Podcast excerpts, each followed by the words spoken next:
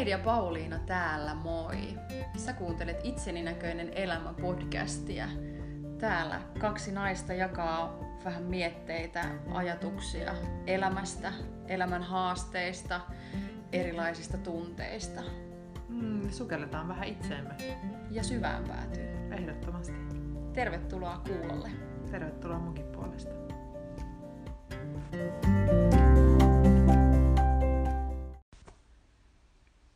Tässä jaksossa olisi tarkoitus tarkastella vähän sitä meidän vanhemmuutta ja, ja ehkä myös siltä kannalta, että, että minkälaisia vaikutuksia on ollut sillä, että meillä on niitä niin sanotusti terveitä lapsia ja sitten on niitä erityis- tai erityislapsi. Ja sitten se, että minkälaisia tämmöisiä kiintymyssuhteeseen liittyviä ehkä haasteita tai oivalluksia tai ajatuksia Mm, kyllä se kiintymyssuhde jokaiseen lapseen on tietysti erilainen ja ainutlaatuinen, mutta kyllähän se myös on fakta, että, että sen erityislapsen kanssa sen kiintymyssuhteen luominen ja sen rakentuminen on vähän erilaista kuin sen terveen lapsen kanssa. Niin, vanhemmuudessa on paljon tunteita, mutta sitten jos ajattelee just erityis vanhem, erityislapsen vanhemmuutta, meidän sanoo erityisvanhemmuutta, no ehkä se on sitäkin, mm. niin pelko, suru ja sitten itse on pohtinut paljon häpeää. Ja me puhuttiin viime jaksossakin siitä, että, että häpeä siitä, että juuri minulle tai juuri minun kehoni tuottaa tällaisen erityislapsen. Ei terveen lapsen, vammaisen lapsen, lapsen, jolla on jotain haasteita ja sitten se, että, että ne haasteet tulee vaikuttaa siihen omaan elämään kyllä tosi paljon. Niin kyllä mä oon tota äh, häpeämistä tai häpeää. Mä oon hävennyt tosi paljon sitä, että musta tuli vammaisen lapsen äiti. Kyllä mä jotenkin kans niinku häpeän sitä, että, että mun, mulle ei syntynytkään tervettä lasta. Hmm. Että kyllä mä myös niinku, ja mä kannan häpeää siitä, että mä häpeän puhua siitä. Ja, Ja, ja nyt tälläkin hetkellä jotenkin kuulen oikein sen äänen päässä, joka huutaa, että ei nyt tällaisia voi puhua ja ethän sä nyt tällaista voi sanoa ääneen. Että sit kantaa jotenkin vielä sen tuplahäpeän mm. niin kuin siitä, siitä asiasta. Mutta näin se, näin se on ja kyllä mä niin kuin työssäni tosi paljon kohtaan myös sitä, kun teen, teen töitä erityis... Tapa on perheitä, jossa on erityislapsi, niin kyllä se häpeä niin kuin kyllä se on tosi pinnalla siinä, että et jotenkin niin kuin tulee se häpeä siitä, siitä erityislapsesta. Niin, ja sitten se ehkä jonkinlainen epäonnistuminen siitä, että, että kaikesta rakkaudesta ja kaikesta huolimatta ja hyvistä toiveista huolimatta, tai siitä, että on vaikka toiminut just vaikka ohjeiden mukaisesti tai, tai muuta, että, että silti mä en pystynyt saamaan tervettä lasta. Ja sitten kun meilläkin just se, että, että kun ei ole mistään meidän, vaikka meissä olevasta jostain geenivirheestä, vaan syntyy lapsi, jossa on ihan oma mutaationsa, niin se jotenkin, että, että miksi just me? Ja, ja mä muistan silloin alkuajoilta, kun mä oon tyttären kanssa ollut kahvilassa. Ja mä oon joutunut pakottamaan siis itseni sen, että mä menen sinne kahvilaan. Koska siihen, että silloin hänellä oli vielä nenämahaletkuja ja jotenkin se ole, oleminen siinä, toki sitten just se infektioiden kannalta ja muuta, piti aina riskit minimoida, mutta mä muistan semmoisia hetkiä, kun mun vieressä istui äiti, jolla oli pieni vauva, joka oli vähän aikaa vauvan, ja sitten toinen äiti, ja ne oli jotenkin, ihasteli sitä vauvaa, ja mä tunsin sen häpeästä johtuvan kateuden piston. Mm. itsessäni, että mä en oo toi äiti, että mun vaunuissa makaa vammainen lapsi nenämahaletkun kanssa. Ja jos mä nyt nostaisin sen tähen, niin mä joutuisin häpeämään sitä Mm. mun rakasta lasta. Että se oli vaan niin, että vaikka sitä rakasti, niin silti mm. se vaan se tunne siitä. Ja sitten se jotenkin se, että minkä, minkä, minkä eteen joutui törmäämään tosi monta kertaa vanhemmuuden aikana, kun tytär eli, oli se ympäristön reaktiot. Mm. Niin ne myös oli semmoiset, että ne vahvisti sitä häpeää, että tässä on jotain väärää, koska ihmisethän reagoi tosi, kaikki meni ihan hämilleen. Mm. Niin, ja sitten sieltä jotenkin sen häpeän, häpeän myötä myös se syyllisyys sit nostaa niin kuin jotenkin heti päätään, että, että nyt mä oon jotenkin huono vanhempi, kun mä ajattelen näin tai mä tunnen näin.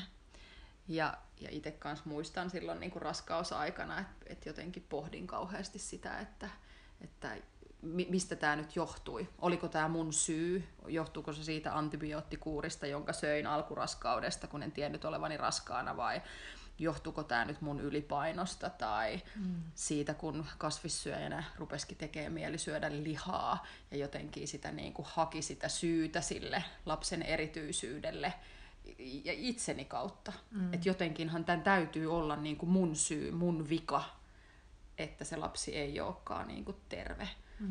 Ja, ja sitten toisaalta, kun just tulee se häpeä siitä, että, että en saanut tervettä lasta, ja sitten tulee heti se syyllisyys, että, että ajattelenko mä, että tämä mun lapsi on nyt jotenkin huonompi kuin se, kuin se terve lapsi.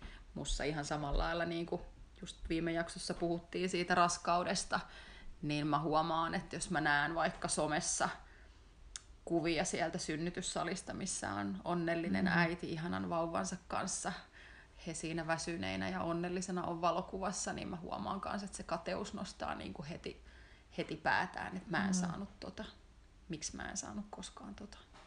Mähän on sellainen, siis yhä edelleen 11 vuotta tämän erityislapsen syntymän hetken jälkeen, niin mä alan aina itkeä, kun mä näen esimerkiksi jossain elokuvissa, että lapsi syntyy. Mä itken aina. Niin mäkin itken, joo.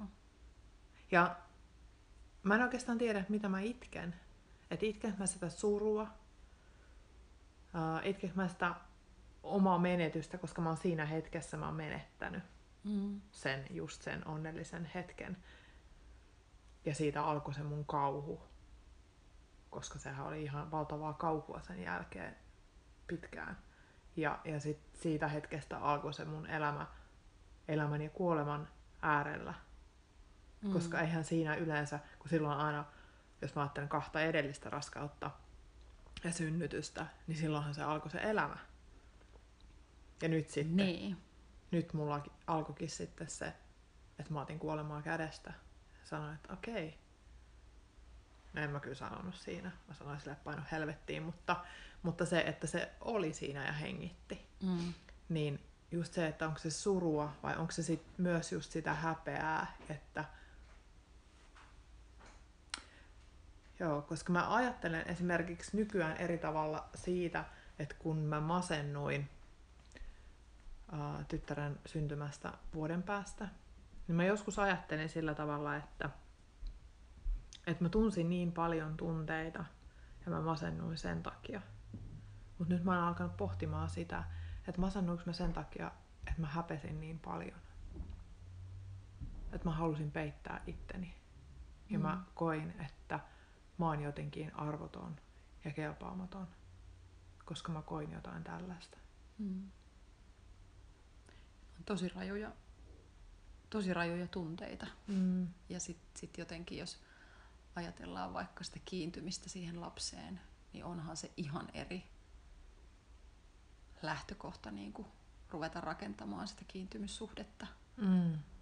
siihen lapseen, kun ne kaikki isot tunteet on siinä jotenkin niin levällään. Et, et samalla lailla varmaan niin kuin niitä vaikeita tunteita liittyy jokaisen lapsen syntymään. On se lapsi, lapsi sitten terve, terve tai ei. Mutta jotenkin ne erityislapsen kohdalla ne kaikki tunteet on niin, kuin niin, niin jotenkin levällään siinä. Mm. Jotenkin niin kuin kortit pöydällä ja ne on niin kuin tässä ja ei ole niin kuin hitonka hajua, että mitä, mitä näille pitäisi niin kuin tehdä. Niin ja sitten mä oon paljon pohtinut just sitä suhdetta siihen lapseen, että, että kun siitä ei tuu sellaista luonnollista, että ei ole just sitä hetkeä siinä syntymän jälkeen iho, ihostellaan ja, ja sitten just se, että, että on imetys ja ne kontaktit, vaan siinä tulee saman tien ainakin niin kuin just meille monta ihmistä ympärille ja, mm. ja on sitä erossaoloa vanhemmista ja, ja se, että, että, että mitä se tekee oikeasti myös sille lapselle, jos ajattelee just tämmöisestä terapeuttisesta näkökulmasta. Mm. Että et kyllähän se pieni olento myös kokee valtavia ahdistavia tunteita. Kyllä. On, ja sitten sen kanssa mä niinku kipuilen tällä hetkellä esimerkiksi jotenkin tosi paljon se, että, että kun aina puhutaan, että se ensimmäinen vauvan ensimmäinen elinvuosi on niinku tosi merkittävä monella mm. tapaa. Ja sitten mä niinku ajattelen sitä, että kuinka siinä merkittävänä vuonna on mennyt niin paljon asioita niinku, no tavallaan pieleen, mm. mutta se, että on tullut niitä valtava määrä terveydenhuollon henkilökuntaa. Et me silloin muistan, kun tytär oli varmaan kolmen kuukauden ikäinen, kun me laskettiin, että meidän elämässä oli käynyt pyörähtämässä tavalla tai toisella yli 2500 ihmistä. Että oli ne sitten hoitajia, lääkäreitä, kun vuorot vaihtuu. Se on ihan valtava määrä ihmisiä, kun ajatellaan, että siinä sen terveen lapsen kanssa, kun jos, jos asiat menee niin kuin, no, mm. niin kuin Strömsössä, mm. niin, niin ne ensimmäiset kuukaudethan se äiti pesii sen vauvan kanssa mm. kotona. Eletään sitä kuplaa sen oman perheen kesken. Mm. Ja versus sit se, että yhtäkkiä 2500 ihmistä niin kuin tavalla tai toisella käy enempi tai vähempi siinä, siinä elämässä. Totta. Niin onhan se niin kuin ihan, ihan tosi erilainen lähtökohta nyt, kun sen ääneen sanoo. Ja kyllä mä muistan vielä tosi elävästi sen tunteen, että mä, mä tunsin, että se lapsi on sairaalan omaisuutta. Mm. Ja, ja varsinkin silloin alkuun ne ensimmäiset viikot sairaalassa, kun mä hädin tuskin uskalsin koskea siihen lapseen. Eikä aina välillä saanut edes koskea. Välillä oli niin sellaiset lääkitykset, että se kosketus saattoi tuntua vauvasta kivulta. Ei saanut koskea siihen vauvaan niin se, että, että välillä musta tuntuu, että ne hoitajat on niin kuin enemmän vanhempia sille mm. lapselle kuin minä, koska he pystyvät vastaamaan niihin sen vauvan tarpeisiin ja, ja ne osaa lukea sitä vauvaa ja ne osaa hoitaa sitä vauvaa ja mä en osaa. Niin kyllä ne on, ne on tosi isoja. Ne on tosi isoja tunteita ja kyllä ne lähtökohdat on tosi erilaiset. Ja sitten se jotenkin muistaa itse sen vahvan, että sulla ei, jos on erityislapsi, niin sulla itsellä ei ole enää semmoista just tuota kontaktia siihen lapseen, koska se lääkärit tietää mm. joskus ehkä muka mm. paremmin, mikä on sille hyväksi sille lapselle. Sä et voi suojella sitä kivulta. Ja vanhempana me jotenkin kuitenkin meidän tehtävä on se, että me suojellaan sitä lasta kaikelta. Mm. Ja sitten erityislapsen vanhempana, niin sun kädet sidotaan. Sä et voi tehdä niitä mm. asioita. Mm. Ja, ja se, että et, et aina toisaalta joo tietää, että mikä on parasta sille lapselle, mutta sitten sille lapselle joudutaan tekemään esimerkiksi sellaisia toimenpiteitä, mikä aiheuttaa sille kipua. Ja se on ehkä se semmoinen, mikä itsessä niin on tuntunut äärimmäisen pahalta se vieressä oleminen. Ja sitten mä miettinyt sitä, että, että mitä mun lapsi aistii tässä, että kun äiti sanoo, että ei mitään hätää ja silti lääkäri tai hoitaja pistää tai tekee mm. jotain tai pakottaa olemaan jossain asennossa ja kuvataan vaikka keuhkoja tai sydäntä tai mm. vatsaa tai jotain muuta, niin sitten jotenkin mietin, että onko siinä niinku mitään... Tai se, että, että, että jotenkin se vanhemmuudessa, että enhän mä niin kuin noiden terveiden lasteni kanssa ole joutunut tällaisten asioiden mm. äärelle lainkaan. Niin ja se, että, että, että mä oon aina niin kuin miettinyt just kanssa, että miltä se lapsesta niin kuin tuntuu, että nyt kun mullakin on kaksivuotias, että on jo sitä niin kuin ymmärrystä asioista, niin miltä se tuntuu, että kun tehdään niitä toimenpiteitä, mitkä sattuu, mitkä on epämukavia, ja äiti on vieressä ja antaa sen kaiken pahan tapahtua. Joo. Et se on jotenkin musta sellainen niin kuin sietämätön, sietämätön ajatus. Ja sitten se, että kuinka usein just sanotaan, että no kyllä se lapsi aina äidin sylissä sitten viimeistään rauhoittuu. Ja se varmaan pätee niihin lapsiin, jotka saa rokotusohjelman mukaiset rokotukset ja niiltä ehkä otetaan verikoe joskus. Mm. Mutta sitten se, että kun, kun jatkuvasti koko ajan tehdään toimenpiteitä, niin, niin miltä se siitä lapsesta tuntuu? Ja mä en oikein tiedä, että onko se tämmöistä niin paljon esimerkiksi tutkittu sitä, että mitä se aiheuttaa lapsen psyykkeelle se, että et, et äiti on vaikka just se kiinnipitäjä tai vanhempi ylipäätään mm. on se kiinnipitäjä jossain tuommoisessa vaikka tilanteessa. Totta. Niin muistan usein pohtineeni siinä, että tämä on vaan jotenkin tosi ristiriitasta tämä mun rooli nyt tässä, että mä annan lapselleni sattua pahaa ja tuottaa sille kipua. Mm. Vaikka mun sisäinen mekanismi ja se suuri rakkaus niin koko ajan sanoo, että mun pitäisi tätä suojella täältä. Mm. Ja mi- mikä ristiriita sillä lapsella on siitä, että, että se, äidin, se äidin kosketus on joskus sellainen hellä ja rakkaudellinen, ja joskus se kosketus pitää väkisin kiinni, kun mm. tapahtuu jotain ikävää. Kyllä. Ni, niin onhan se niin kuin jotenkin ihan sietämätön. Joo, ja tässä tulee ehkä siihen semmoiseen, mitä olen paljon pohtinut, kun, kun on jo lapsia, jotka lähtevät pois kotoa, ja sitten myös se, että terapiatyössä – koska siellä me paljon keskustellaan siitä lapsuuden, että et, mm. et minkälainen on ollut se kiintymyssuhdemalli ja, ja miten se vaikuttaa ihmissuhteista ylipäätään ja sitten just niistä traumoista. Koska mä oon henkilökohtaisesti sitä mieltä, että vaikka kuinka hyviä me oltaisiin vanhempina, niin me a, jokaiselle meidän lapsista, niin me aiheutetaan jo, jonkinlaisia haavoja. Nämä trauma voi kuulostaa tosi vahvalta sanalta, mutta puhutaan nyt sitten vaikka haavoista tai mm. pienistä säröistä. Ja se ei aina tarkoita sitä, että me, me olisi tarvinnut laiminlyödä tai me ollaan jotenkin väkivaltaisia tai, tai jotenkin holtittomia ja, ja hunsvotteja vanhempina, vaan se, että, että se kokemus voi olla tosi pieni. Ja, ja mä oon miettinyt sitä paljon, että, että, että mitä, mitä ylipäätään, kun on nuorena saanut lapsen tai lapsia, ja että mitä se on vaikuttanut, mitä uusperheellisyys on vaikuttanut meihin, meidän lapsiin, mitä se, että heillä on erityis sisar ollut, mitä se, että he on menettänyt sis, sisaruksensa, mitä se, että et, et oma fokus on keskittynyt tosi paljon siihen erityislapseen ja se on vienyt paljon, paljon aikaa ja tilaa. Mm. Niin, ja sitten tässä ehkä tullaan siihen semmoiseen huonoon omaan tuntoon tai siihen valtavaan syyllisyyteen, mikä vanhemmuudessa on niin kuin ihan, se voi olla ihan lamauttava. Kyllä kun ei vaan riitä. Niin. Ei vaan pysty. Niin. Ja se konkretisoituu, että just ihan vaikka se, että kun ollaan siellä sairaalassa ja ollaan sen erityislapsen kanssa siellä fyysisesti siellä sairaalassa, niin silloinhan me ei olla niinku niiden muiden lasten mm. saatavilla, mm. jotka tarvitsis meidän läsnäoloa vähintään ihan yhtä paljon omien pelkojensa ja ahdistustensa ja kysymystensä kanssa. Ja se, että kun ei vaan voi olla läsnä ja jotenkin tuli tässä sellainen ajatus, että just sitä erityislapseen sitä kiintymyssuhteen rakentamista, niin se, se kun se jotenkin fyysisesti jo vie niin kuin sitoutumista niin kuin tosi paljon mm. sille, sille erityislapselle. Ja sitten se on niin kuin pois siitä toisten mm. isompien lasten suhteesta.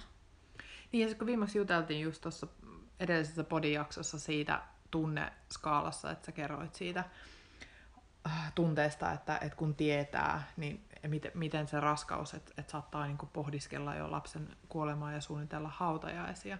Niin sitten mä mietin, mietin tätä, nyt mun ajatus katos tästä.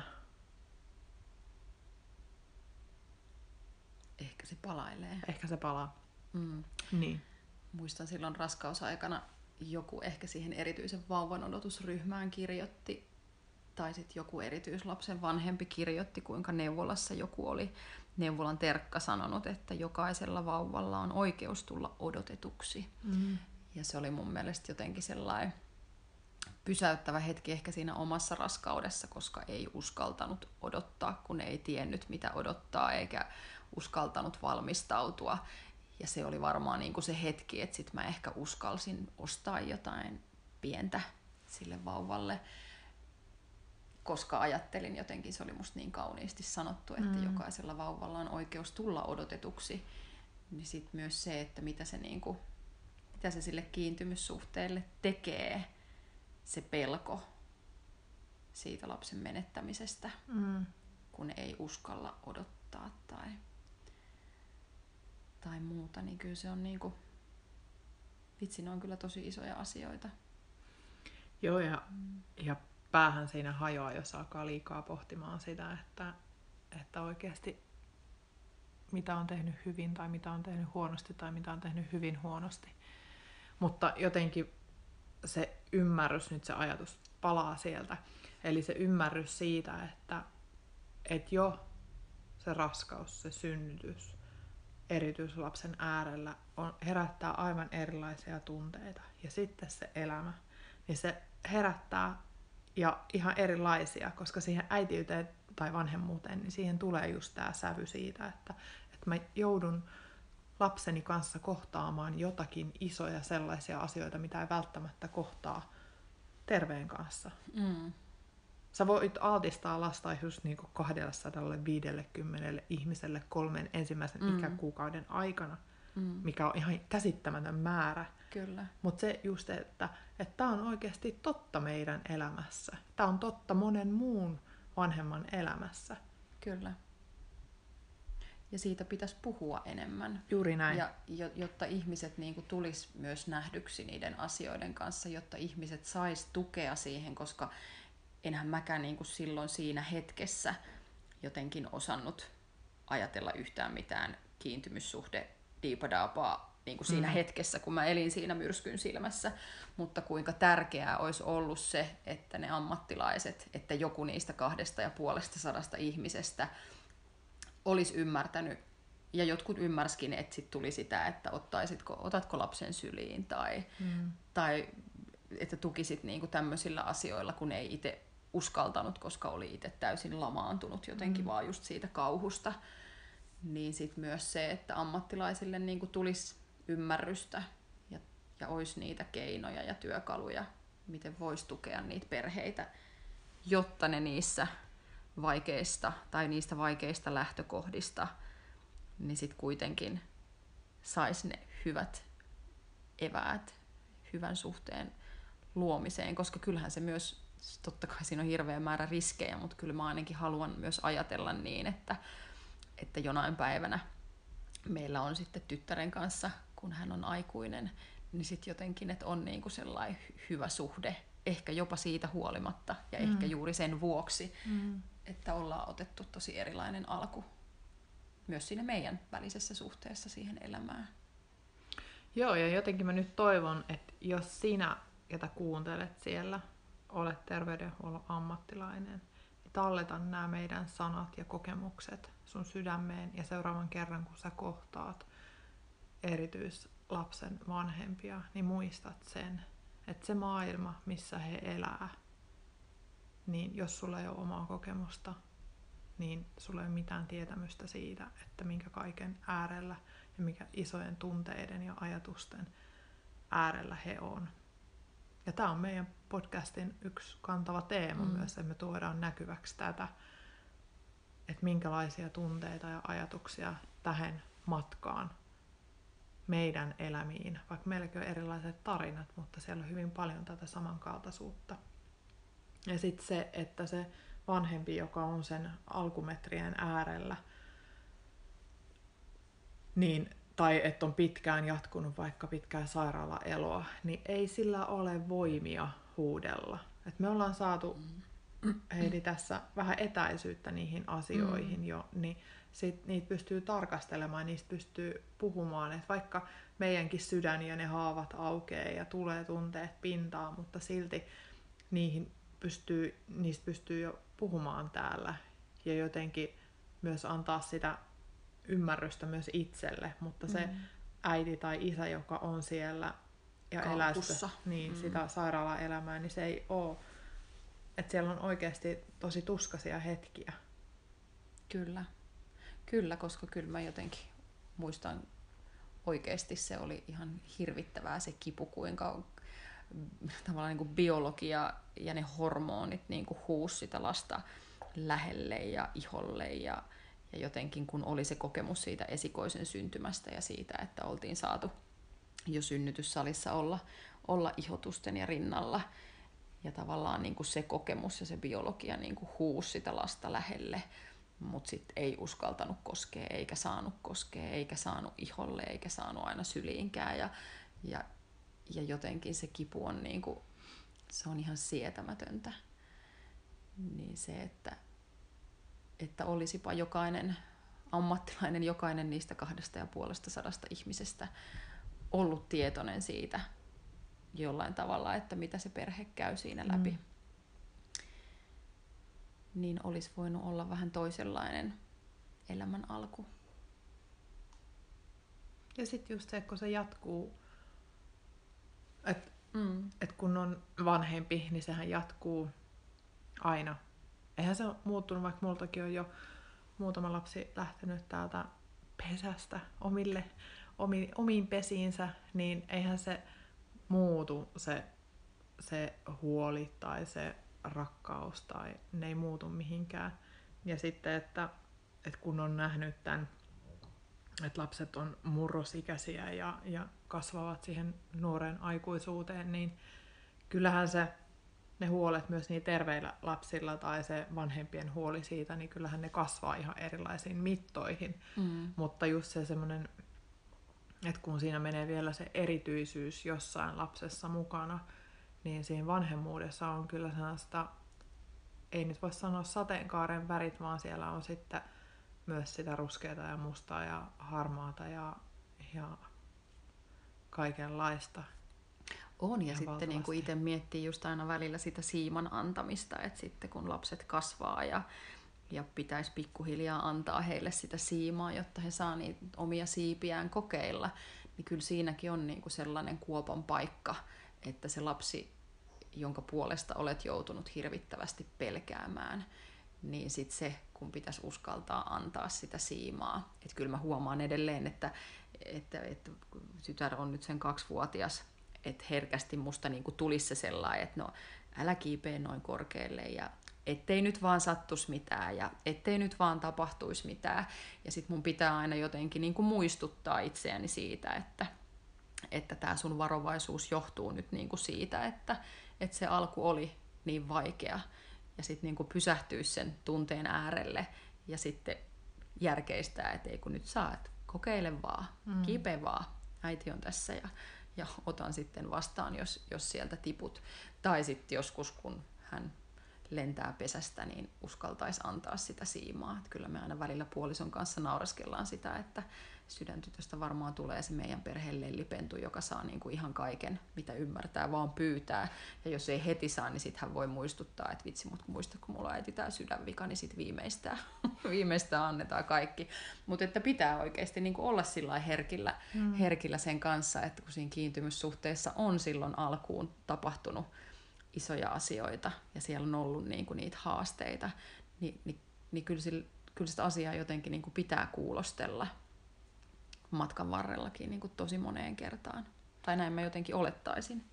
Joo, kyllä mä oon ihan samaa mieltä, että varmasti se on ehkä just tämmöisen tietoisen, ylipäätään olla tietoinen siitä, että, että miksi toimin tai miksi tunnen Mm. näin kuin tunnen. Koska kyllä mä sitten taas niin kuin omassa työssäni esimerkiksi huomaan, että, että esimerkiksi vaikka mulla on kehitysvammaisia asiakkaita, jotka muuttaa vaikka sieltä lapsuuden kodista pois, mm.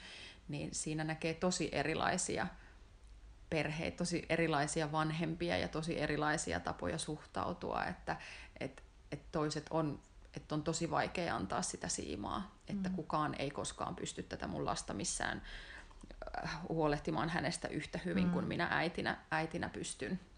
Ja niin kuin tosi monen perheen kanssa ollaan käyty sitä, sitä keskustelua siitä, että, että myös sen kehitysvammaisen nuoren täytyy saada tehdä niitä virheitä ja täytyy saada mokata ja, ja täytyy ehkä elämässä saada vähän ottaa niitä riskejä. Mutta nyt mä jotenkin ymmärrän sen eri tavalla, että nyt kun se oma alku on ollut niin erilainen, niin mä jotenkin ajattelen, että mä ehkä ymmärrän niitä perheitä aavistuksen mm. paremmin, että miksi sen siiman antaminen on tosi vaikeaa.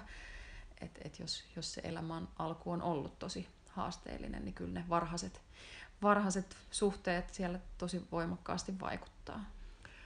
Ja, ja tossahan tullaan siihen kontrolliin ja pelkoon, että, että sehän siellä sitä johtaa. Että eihän tarvi olla edes erityislapsi, mm, kun on se kontrolli niin vahva, että, että jotenkin tunkee itseään siihen lapsen elämään ja ei anna sen lapsen kasvaa siksi omaksi itsekseen ja, ja irrottautua siitä, vaan luo itsensä tyköjä jotenkin just kontrolloi sitä, koska se pelko on niin valtava siellä, että jotain pahaa tapahtuu lapselle tai lapsi ei enää rakasta minua tai, mm. tai minä mokaan tulee just niitä syyllisyys, että, että minä mokaan tässä vanhemmuudessa tai muuta. Että kyllähän se on siinä, mutta sitten taas se, että erityislapsen vanhemmuudessa, niin se on niinku potenssiin aika paljon enemmän. Mm, se on totta. Ja sitten se kontrollista irti päästäminen, niin se on ihan hirveetä. Ja se just sen pelon äärellä oleminen, että, että antaa sen pelon olla, mutta se pelko ei hallitse sitä, että alkaa just vaikka kontrolloimaan mm. omaa tai muiden elämää. Tai että se erityisyys on jotenkin keskiössä, koska mä muistan sen oman pohdinnan ja kumppanin kanssa pohtimisen siitä, että miten me tämän meidän erityisen kanssa eletään. Että kuinka paljon se annetaan vaikuttaa meidän elämään. Mm. Ja sitten ehkä tässä pääsee siihen alkuun, mistä puhuin just siitä reagoinnista ympäriltä, että, että miten ympäristö reagoi, niin sitten sitä ehkä otti sellaiseen asenteen pikkuhiljaa siinä viimeisinä vuosina, että, että, että se ei ole mun vastuulla aina se, että miten toinen reagoi. Mm. Että tämä on mun elämä ja, ja että mä haluan olla rehellinen vaikka siitä, että, että jos vaikka me kysyttiin me tyttären ikää, koska hän oli tosi pieni ja, ja, ja sitten tota, siihen siedätty siihen, että miten ympäristö reagoi siihen, että saattoi se keskustelu tyrehtyä ihan täysin tai sitten siinä alkoi joku, joku tietynlainen toimintatapa, mm. niin sitten ajattelin silleen, että, että mä haluan olla rehellinen tämän kaiken kanssa, minkä kanssa mä elän, että mä en halua häpeällä tai häpeän vuoksi peittää tätä mun elämääni mm. ja kapeuttaa mun elämäni yhtään enempää, mitä se on nyt jo kuitenkin jo pakosta vähän kaventunut. Kyllä. Ihan ajatus jotenkin toi, että en halua kapeuttaa elämääni, mm. koska jotenkin itsekin muistaa niin kuin sen, sen, kun tuntuu, että kaikki on vaan niin kuin mustaa, että ei ole niin kuin mitään hyviä vaihtoehtoja, että kaikki vaihtoehdot tuntuu niin kuin vaikeilta ja sitten muistan sen sellaisen, että, että nyt tämä elämä oli niinku tässä. Mm. Nyt tämä elämä jotenkin niinku päättyi sama. tähän. Mm. Että et nyt, nyt, nyt tämä on, niinku, tää on nyt taputeltu. Ja jotenkin se sellainen, että koskaan en, koskaan en uskalla tätä lasta laskea mihinkään hoitoon tai kukaan ei ikinä uskalla tätä ottaa hoitoa, enkä mä uskalla antaa tätä hoitoa. Ja, ja jotenkin niin kuin tuntuu, että se elämä on nyt vaan niin kuin tässä. Ja sitten on ollut ihana huomata, että, että muistan ensimmäisen kerran, kun puolison kanssa lähdettiin kahdestaan iltaa istumaan ja lapsi meni ensimmäistä kertaa yökylään johonkin muualle kuin sairaalaan, niin olihan se aika pirun hieno fiilis. Jotenkin kun osasi katsoa taaksepäin ja niin kuin näki sen, sen oman tuskaisen mm. hetkensä siinä, että tämä elämä on tässä, että tämä ei jatku enää koskaan. Ja, ja sitten yhtäkkiä oltiinkin niin kuin siinä pisteessä, että, että asiat on, on nyt näin, että lapsi voi mennä hoitoon ja, ja se pärjää yön hyvin ilman minua. Ja niin kuin ymmärsi sen, että, että ei tämä elämä aina ehkä olekaan niin kapeeta, mm. vaan että sieltä se pikkuhiljaa ehkä niin kuin avautuu. Ja sitten mä jotenkin ajattelen, että myös se suhde siihen lapseen niin kuin avautuu matkan varrella. Ja kyllä mä niin kuin haluan ajatella, että se mitä me ollaan menetetty silloin vaikka ensimmäisen vuoden aikana, niin mä haluan ajatella, että me ollaan nyt saatu sitä myös niin kuin takaisinpäin. Että sitten kun tytär oli reilu vuoden ikäinen ja hänen terveydentilansa oli vähän tasaisempi, niin, niin sitten me elettiin sitä va- vauvakupla-aikaa. Me nukuttiin ihotusten ja hän nukkui yöt mun vieressä ja, ja pesittiin ja elettiin niin kuin kuplassa, omassa, omassa kuplassa ja sitten tuntuu, että me elettiin niin kuin se vaihe sitten, minkä mä olin esikoisen aikana tietysti elänyt jo silloin mm. heti hänen syntymän jälkeen, mutta jotenkin haluan ajatella, että, että ne haavat, joita, joita on, on tullut väistämättä sekä, sekä äidille että tyttärelle, niin, niin niitä haavoja on myös mahdollisuus helliä ja parantaa matkan varrella. Joo, ja sitten just se ajatus siitä, että tota, mikään ei ole kuitenkaan lopullista, lopullista että et ei, et, ei niitä mokia peruuttamattomasti. Et meillä on mahdollisuus sitten vaikka just tällainen nelikymppisenä mm. parannella niitä haavoja, mitä meillä on matkan varrella tullut. Ja tärkeintä on se, että me tullaan tietoiseksi siitä, että on se sitten että tietoiseksi siitä, että, että vaikka vanhemmuudessa, että okei, että me mukataan vanhemmuudessa. Ja sitten taas se, mitä mä itse ajattelen, että, että kun tytär on kuollut, niin mä oon tosi onnellinen siitä, että me ollaan, ja mä oon antanut sen kaiken rakkauden, mikä musta on ollut. Mm. Voi olla, että on hetkiä, että mä olisin voinut olla vähän onnellisempi äiti tai huomioivampi ja hänen kanssaan tehdä sitä, tätä ja tota, mutta silti mulla ei ole sellainen olo yhtään, että voi kumpa mä olisin toiminut toisin. Mm. Koska mä oon tehnyt parhaalla mahdollisella tavalla. Ja näin mä haluan ajatella myös kaikkien muiden lasten osalta. Ja sitten se, että jos mä koen, että jossain on menty metsään, niin se, että mä voin oikasta nyt. Että mitään peruuttamatonta ei ole tapahtunut, mä voin oikasta nyt. Aina on se mahdollisuus, että voi oikaista. Niin. Tai sitten ostaa äh, lahjakortti lapsella, lapselle terapiaan. Mutta siis se, sekin on tosi hyvä lahja, koska Kyllä. se, että, että niitä haavoja ja, ja kolhuja on tullut siellä matkan varrella, niin sitten just se, että, että oppia, oppia vanhempana itse tietämään itseään, eli se just, mm. että, että kun vanhempi käy tutkimassa itseään, niin se on niin kuin iso lahja sille ja lapselle. niitä omia kiintymyssuhteita ja niitä omia varhaisen vuorovaikutuksen kuvioita. Kyllä. Niin... Ne on tosi merkityksellisiä. Kyllä. Et vaikka me aina sanotaan, että, että en halua ainakaan toimia niin kuin minun vanhempani toimivat, mm. ovat toimineet, niin useimmiten me toimitaan. Kappas vaan, kun niin. löytää itsensä Koska ei meillä ole mitään niin. muuta mallia. Mm. Se, on, se on ihan just totta. Ja, ja kun niitä kolhuja tulee, minä olen aiheuttanut lapsilleni monia traumoja ja tulen aiheuttamaan. Mm. Tulen, tulen toimimaan niin, että ne lapset saa vielä haavoja. Mm. Ja toisaalta kuuluukin saada, koska niistä haavoista myös sitten oppii jotenkin niin kuin tosi paljon. Mutta sitten myös haluan ajatella, että että olen tehnyt parhaani sillä hetkellä, mihin olen mm. pystynyt. Aina emme putkee. Ei mm. alkuunkaan me aina putkee ja, ja, ja peilin katsomisen paikkoja tulee ja niitä on tullut.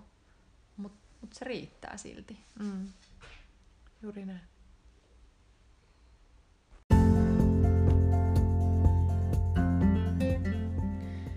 Meillä on aina podin päätteeksi ajatus antaa joku pieni vinkki tai tehtävä tai lahja tai mitä milloinkin. Ja tänään on vuorossa Pauliina Kirjakorneri ja sulla, sulla on antaa meille joku hyvä kirjavinkki tähän teemaan liittyen.